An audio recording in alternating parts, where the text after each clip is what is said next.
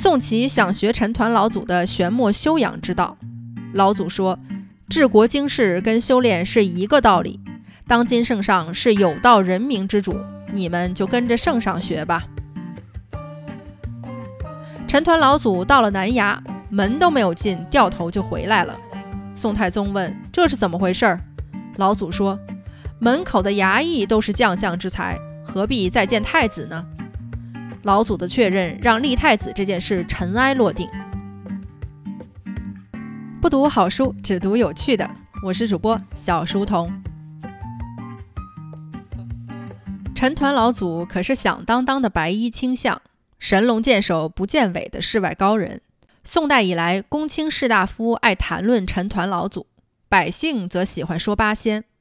八仙的故事家喻户晓，而陈抟老祖的故事渐渐就被人遗忘了。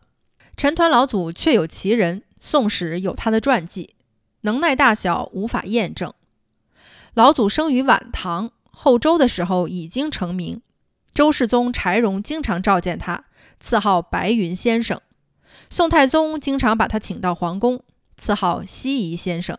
华山隐士陈抟，字图南，唐代末年中了进士，从此云游四方，经常骑着一头白骡子，身后跟着一群无良少年。建隆初年去汴梁的路上，听说宋太祖坐了江山，拍手大笑着说从此天下安定了，转头就去了华山，重修了云台观，住进去修炼。宋太祖几次招他都没有去，十几年后宋太宗招他去了汴梁城，身穿羽服，头戴华阳巾，草鞋上挂着丝绦，仙风道骨的样子。交谈之后，宋太宗大加赞赏，又把他引荐给宰相宋祁。宋祁想学陈抟老祖的玄默修养之道，老祖说治国经世跟修炼是一个道理，当今圣上是有道人民之主，你们就跟着圣上学吧。宋太宗请教了老祖几件事，当时正要征讨河东太原，问老祖的意见，老祖认为不可。可是当时大军已经出发了，宋太宗就让老祖住在后宫花园里。老祖一睡数月，大军无功而返。回到京城的时候，老祖也睡醒了，写了首诗送给太宗皇帝，便回华山了。过了几年再招老祖，老祖说河东之事今可矣，于是发兵攻克太原。太宗皇帝知道这是位高人，就请老祖到南衙，也就是开封府衙门去见见赵恒。赵恒是宋太宗的储君太子，后来的宋真宗。大宋惯例是立储之后，太子便要担任开封府尹，进入行政序列，积累行政经验。陈抟老祖到了南衙，门都没有进，掉头就回来了。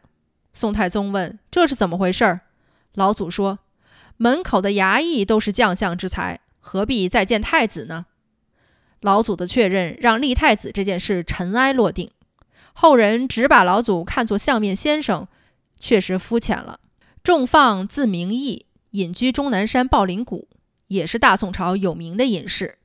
听说了西夷先生的风采，就扮成樵夫前往拜见。那天西夷先生让人洒扫庭院，说有家客要来，见了仲放拉住他的手说你怎么会是樵夫呢？二十年后当为显宦，名声闻于天下。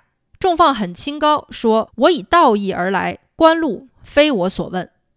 西夷先生笑着说人之贵贱莫不有命，贵者不可为贱，亦犹贱者不可为贵也。君古法何为此观，虽惠济山林，终恐不能安耳。今虽不信，翌日当自知之。仲放听了这话，觉得世俗气未免也太重了，于是就走了。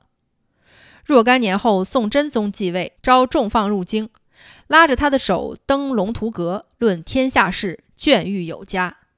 真宗东风西寺都带着仲放，官至工部侍郎。西夷先生还曾对仲放说过君不娶可得终寿，仲放就依言未娶，活到了六十岁。西夷先生为仲放占卜，死后应该葬在抱林谷下，世世代代当出名将。仲放未娶，没有子嗣，其侄子如仲士衡果然为大宋镇西北的名将，仲家将一代一代为大宋守备西北。王克正曾在南唐为高官，后来归顺了大宋，在中书省舍人院任职，负责起草文书，常与宋太宗接触。克正英年早逝，没有子嗣，只有一女。家里修佛事办道场，女儿披麻戴孝，捧香炉于遗像前。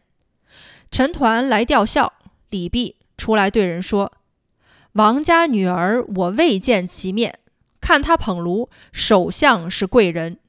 如果是男孩，当白衣入翰林；女孩嫁人即为国夫人。”过了几年，参知政事陈述在汴殿向宋太宗奏事，事毕闲聊，太宗就问道：“卿娶谁家女？有几个孩子？”陈述回答说：“臣无妻，今有二子。”古人娶妻很正式，娶妾则随意，没有娶妻的也可以有妾有子女。太宗说：“王克正是江南旧族，身后有一女，美貌贤淑，朕很挂念，卿可娶做配偶。”陈述当时四十六岁，说自己年纪大，不愿再娶。宋太宗再三劝说，陈述也不敢拒绝，于是就娶之为妻。没几天，封为了郡夫人，与陈抟老祖所说完全吻合。西夷先生看人福祸很准。太宗朝，王世泽、韩建素、赵简三位布衣一同去拜见先生。王世泽很鬼，装扮成仆人立于堂下。西夷先生笑着说：“忤人者自侮也。”意思就是戏弄别人的人也会被戏弄的。做了个揖，就请王世泽坐到了上首，后两位依次坐下，并说：“将来科名，均为首，其他名次正如今之次序。”第二年殿试，王世泽举进士第一，其余如座次。钱若水还是举人的时候，也到华山拜见过西夷先生。西夷先生说：“明日再来一次。”钱若水如期再来，见一老僧与西夷先生围着地炉坐在堂中。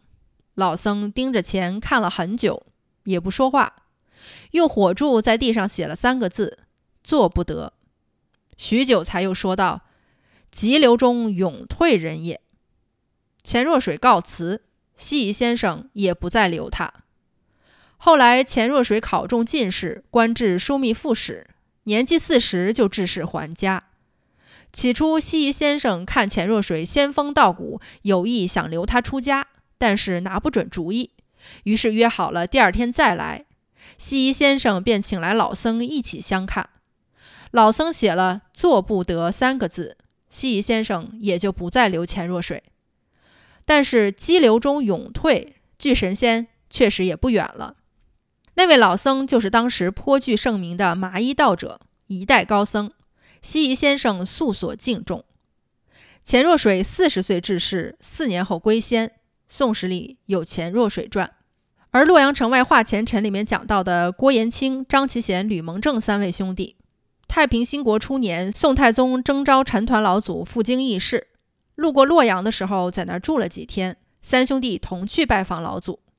老祖看了吕蒙正说：“君当状元及第，位至宰相。”看了张其贤说：“科名也在行间，福禄年寿超过吕。”看了郭延清，便不肯再说。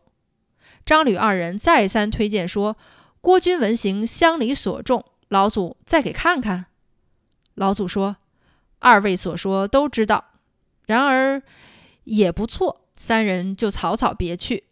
送至门口，老祖对张吕说：“二位晚上再来一趟。”二人如期而至。老祖说：“二君前程，某已说之，可惜延清路薄，吕君为相，当得一命；张君为相，得一职官。”后来二人竞相推荐，郭延清也只得了一个小吏，确实没有官运。